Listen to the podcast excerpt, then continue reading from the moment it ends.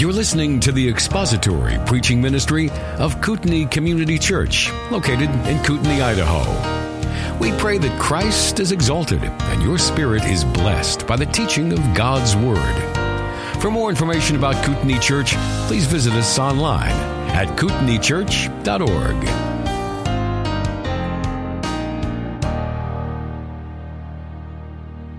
Before we spent two Sundays back in the book of Genesis looking at Esau's life and character, I gave you an outline for verses 16 and 17.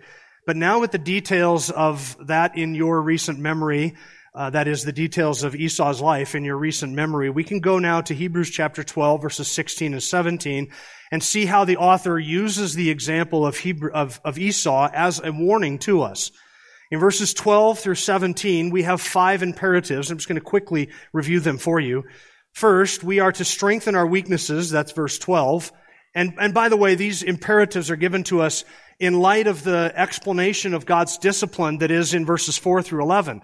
Because we are uh, under affliction, because we live lives of suffering in this world, and God uses that to better us, as a body, we are to do certain things in response to God's discipline.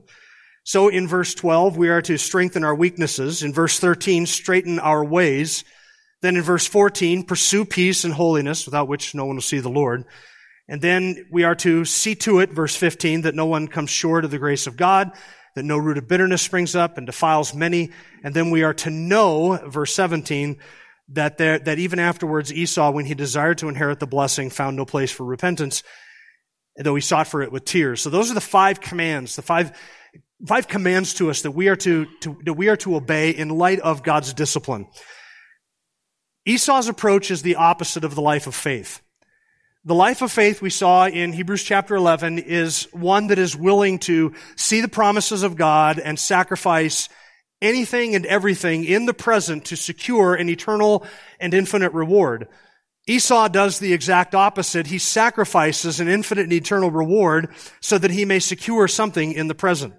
And so we have here in verses 16 and 17, and this is the outline that I told you of earlier, we see Esau's carnality, that is his fleshliness, that he was a man driven by his desires. We see his contempt, not only for God, but also for the promises of God. And then we see the consequences that he had to deal with in verses 16 and 17. So we are going to go through all of verse 16 and all of verse 17 and look at those three elements of Esau's life. His carnality, his contempt, and then the consequences of it.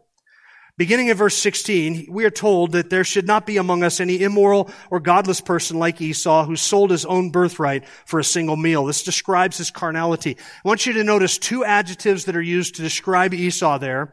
First, his, he is an immoral man, that there be no immoral or godless person like Esau. The two words, immoral and godless. The word immoral there is the word pornos, from which we get our word pornography. Every time that it is used in the New Testament, it is used of sexual immorality or to speak of one who is a fornicator. Every time that it is used. Now that raises an issue for us or a question that we kind of have to address about Esau.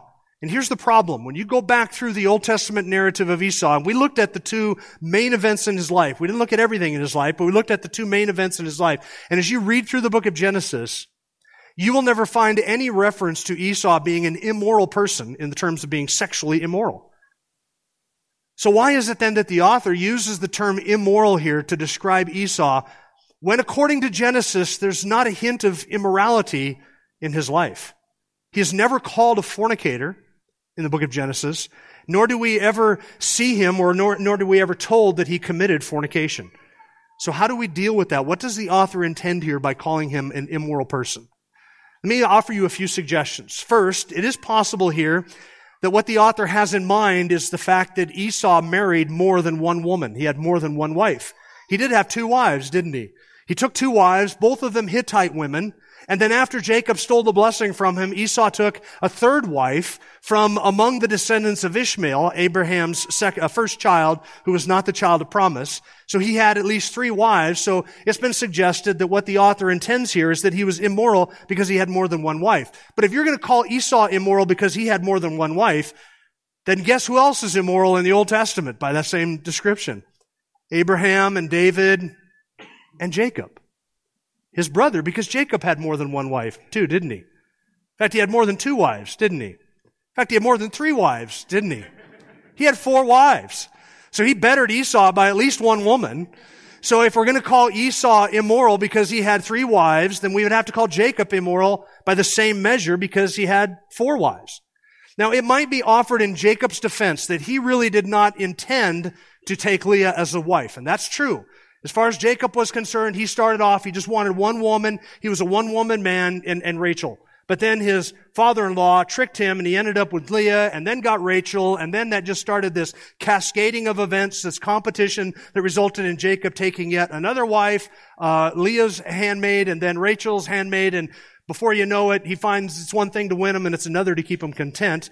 He's got four wives and a whole house full of kids. And that caused, of course, a whole cascading effect of a bunch of disaster in Jacob's life. So I don't think that it is, I don't think that it is plurality of wives that the author has in view here for calling him immoral. Some people have suggested that the author here calls him immoral because he took pagan wives. And he did. Return to this in just a second, but Esau took wives from among, among the Canaanites, the Hittites, a cursed people. But it hardly seems fair to call somebody immoral just because they have poor taste in women if in fact he is not a fornicator. Just because you're a bad judge of character and takes a pagan woman doesn't necessarily make you immoral by that definition, not sexual immorality, if he was faithful to those women. So what is the author doing here by calling Jacob, sorry, by calling Esau immoral? It's been suggested that this quality in Esau's life, this, this, this character defect, is something that is revealed here by the Holy Spirit through the author of Hebrews, but it is not revealed under the Old Covenant in the Old Testament. That's entirely possible. It is entirely possible by the Spirit of God we have revealed here that Esau was an immoral man, even though that is not revealed in the Old Testament. The Holy Spirit is telling us here that Esau was immoral. It's also possible that only the term godless applies to Esau and not immoral. In other words, that the passage, the verse should be read this way, that there be no immoral or a godless person like Esau. In other words, it's immoral, there be no, no, immoral person among you, or a godless person like Esau, that we would distinguish between them, and that godless refers to Esau, but not immoral. That is entirely possible, and the language would allow for that. I would offer to you some combination of a couple of things that have already gone on here. I would suggest to you, and this is a fifth alternative, that though Esau is not called a fornicator in the book of Genesis, that this is, his actions really, his actions really summarize the heart of an immoral person. What did Esau do? He traded away eternal blessings for temporary satisfaction to fulfill a passing desire that would come back again in only a matter of a few hours. And that this is in fact the sum and substance of what immorality is. It might express itself sexually in one person who seeks to gratify, gratify, his craven desires for something, only to have that desire return again very quickly. It might express it that way in, in one person, but it expresses that immorality expresses itself in Esau in a different way that he was willing to trade away eternal blessings for the satisfaction of a temporary and passing, a fleeting, craven desire that really immorality is a fitting description of Esau because that is, in fact, the sum and substance of what it means to be an immoral person. To simply seek the satisfaction of your desires and to give no thought at all to God. And that leads us to the second description of him, that he is a godless person. The word there is the bebelos. It means worldly or godless, irreligious or profane. It is it is the mindset, it is the lifestyle that leaves God out, that does not factor in eternal truth or righteous standards or, or, or anything to do with God. In other words, in, in, making the decisions of life, in planning your purposes, it is, the, the, it is the substance of it is this is worldliness. It just leaves God out of the equation entirely and is, is willing and able to plan life and go about the day-to-day activities without valuing the thing that is most valuable. And that certainly would describe Esau. We saw that in that he traded away his birthright for a bowl of soup. And the birthright was not just the promise of material prosperity, and it wasn't just the promise of, of, of the land that God had promised to Abraham. It was God himself. Yahweh was the crowning jewel of the Abrahamic covenant. What God promised to Abraham was not just land and material blessings. God promised to Abraham, I will be with you. Your descendants will be my people. I will be your protector. I will be your eternal reward. That was the sum and substance of the Abrahamic covenant, the Abrahamic promises. And Esau gave no thought at all to God, and instead he traded all of that away for a bowl of soup, and he cared little for it. Genesis 25 verse 34 says, Jacob gave Esau bread and lentil stew, and he ate and drank and rose and went on his way. Thus Esau despised his birthright. He ate, he drank, he belched, he got up, walked away, and thought nothing more of that meal. Nothing more of it. He could care less about it. He was content to satisfy his desires, and so without giving any thought to God, he was willing to trade away everything God had promised him for a bowl of soup. You and I cannot divorce character from conduct. And we see in Esau how closely these two things are linked. The affections of the heart inevitably drive our behavior. Our love our affections, our passions, our desires, the things that we value in our innermost being, these are the things that always and inevitably express themselves in our day-to-day conduct, in our walking out of our faith, in the decisions that we make, in the sins that we commit, in the things that we trade. So you cannot separate character from conduct.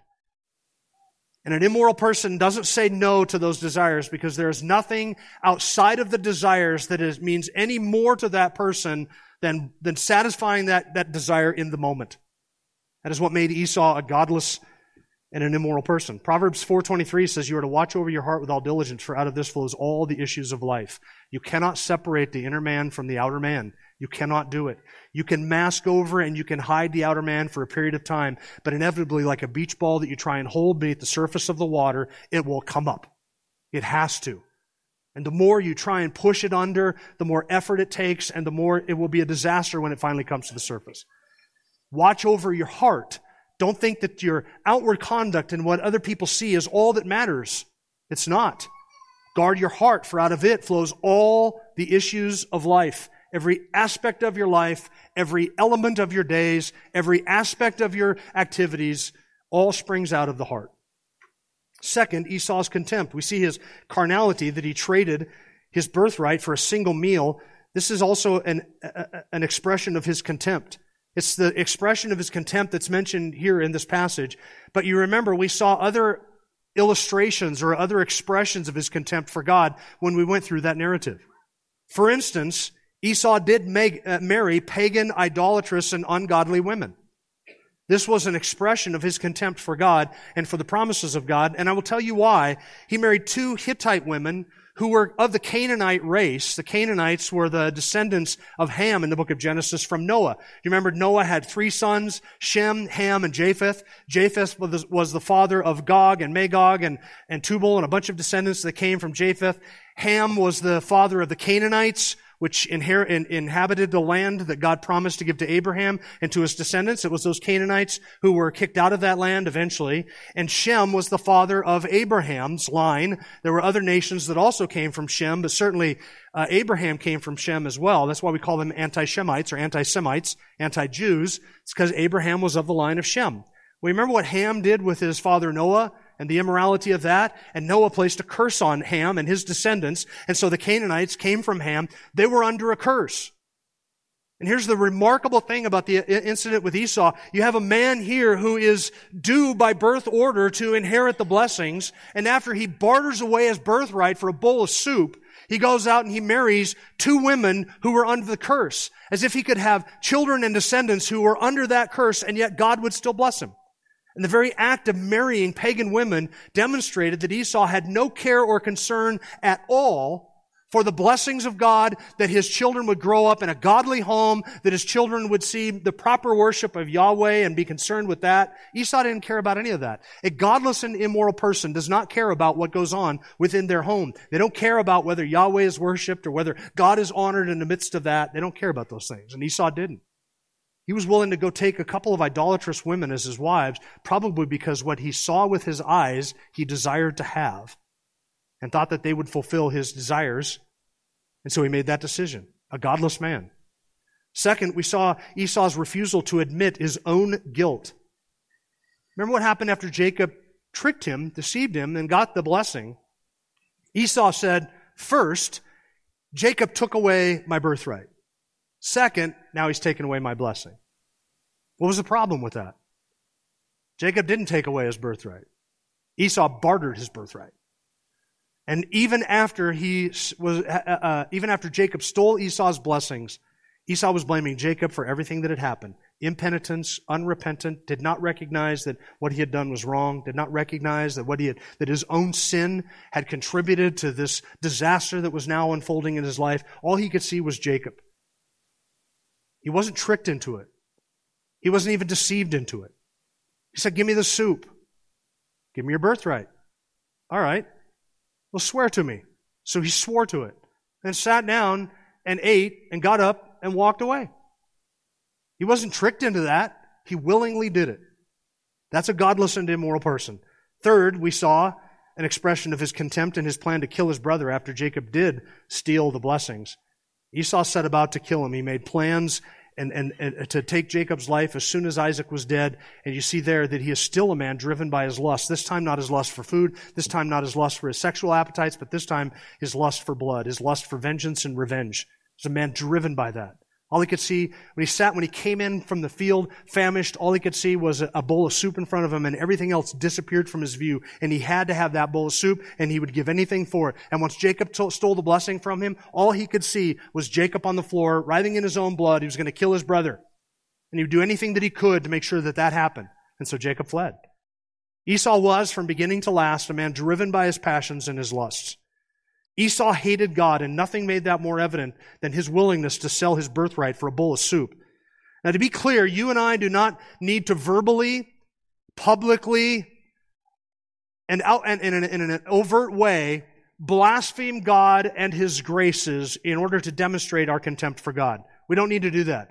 We don't need to stand up and say, I hate God and I hate everything he stands for and I want nothing to do with him in order to demonstrate our contempt for God. You know what we have to do? We just have to value other things more than Him, and we demonstrate our contempt for God. In the moment, every decision that I make regarding sin or trading away eternal things for temporary things is in that moment a bargain. It is an exchange whereby I demonstrate what it is that I truly value. To have no concern for His honor is to express contempt for God and to ignore Him who is the most high, the most holy, the most worthy of our adoration and our praise is to show, in fact, our contempt for him. Third, we'll notice Esau's consequences in verse 17. Verse 16 again, see to it that there be no immoral or godless person like Esau who sold his own birthright for a single meal, knowing that even afterwards, when he desired to inherit the blessing, he was rejected, for he found no place for repentance, though he sought for it with tears. This refers to the second event in Esau's life when Jacob stole, through deception, Jacob stole the blessing from Esau. When he desired to inherit the blessing, he desired to get something. It seems that later on in life, Esau came to regret the decision that he made earlier in life. That's true. But don't be deceived into thinking that regretting something is the same thing as repenting for something. Esau regretted his decision. He regretted his action.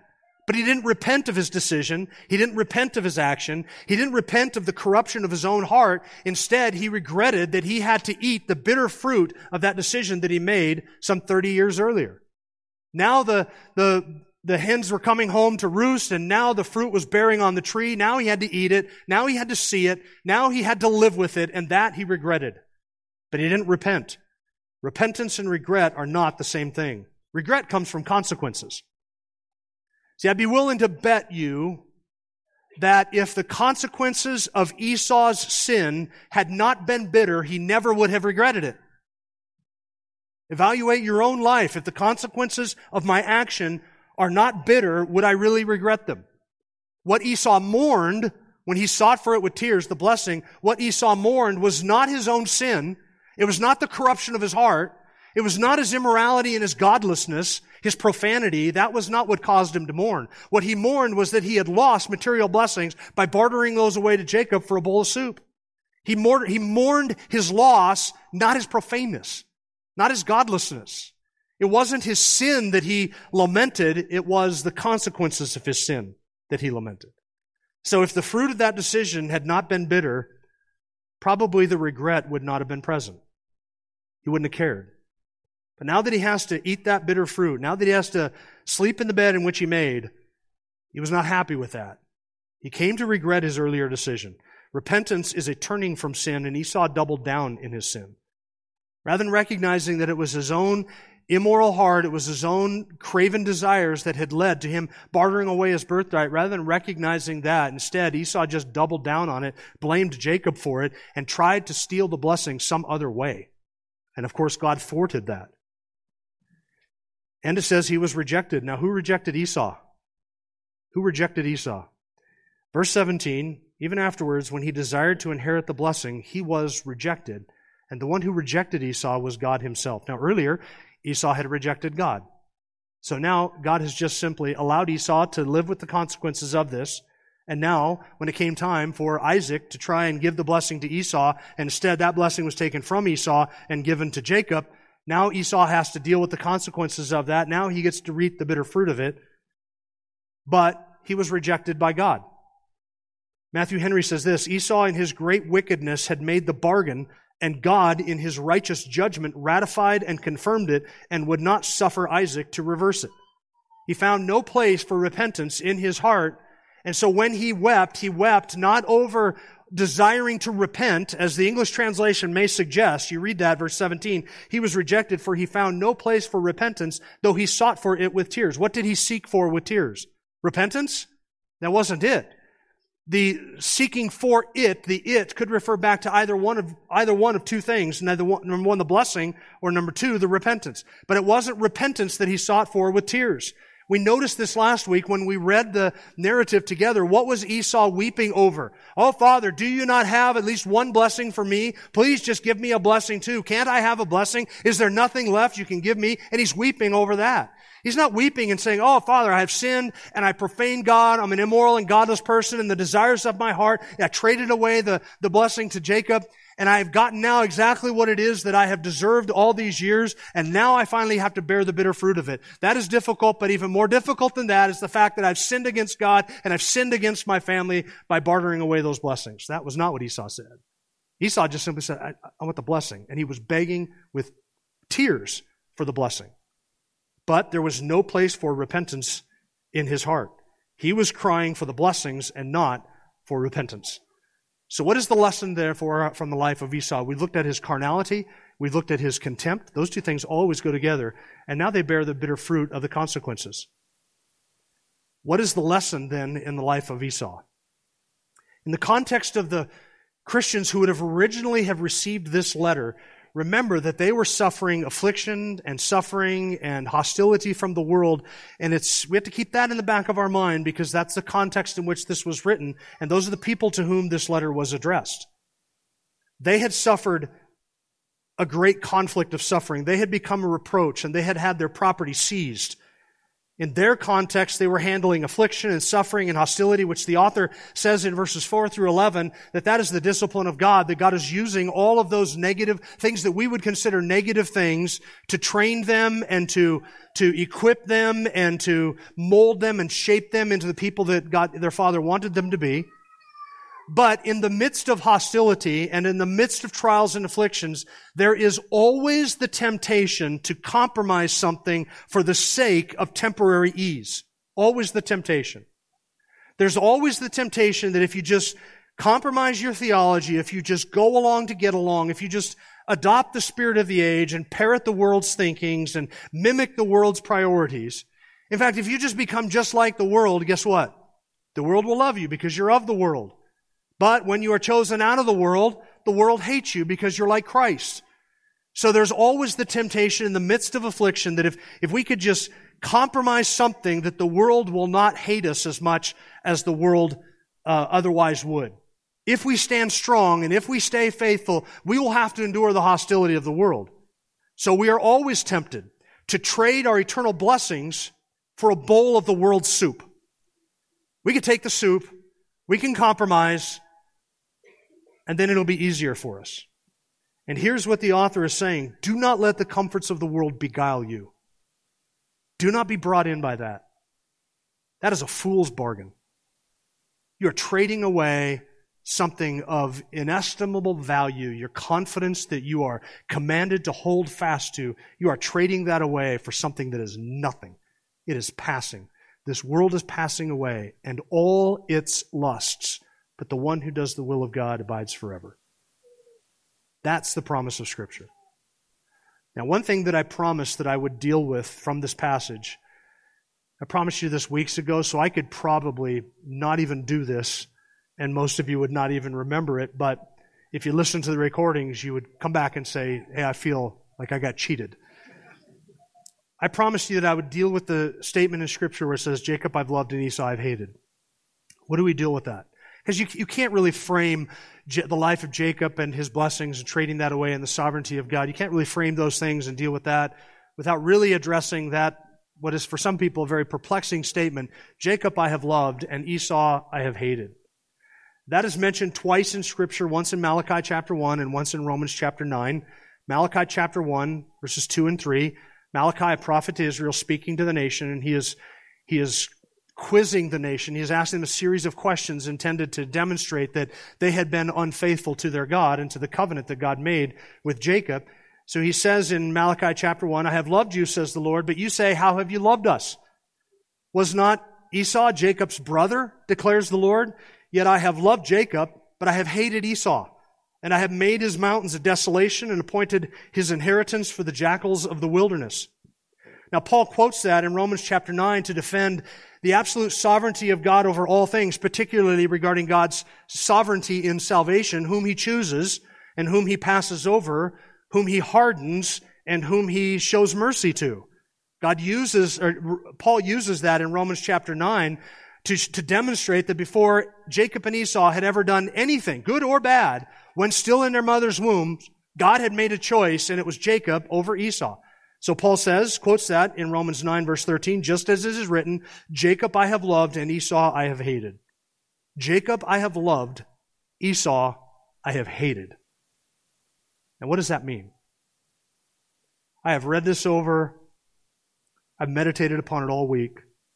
I think it means that God loved Jacob and God hated Esau. Now, that is not the most profound thing you're going to hear all week, but I do think I nailed it with that interpretation. That's hard for some people to stomach. That God would hate Esau? Isn't he a God of love? And only love? What do we do with a statement that says God hated Esau? You can't explain away the plain sense of that word that God hated Esau. Some people say, well, God hates the sin, but loves the sinner. God doesn't throw sin into hell. God throws sinners into hell.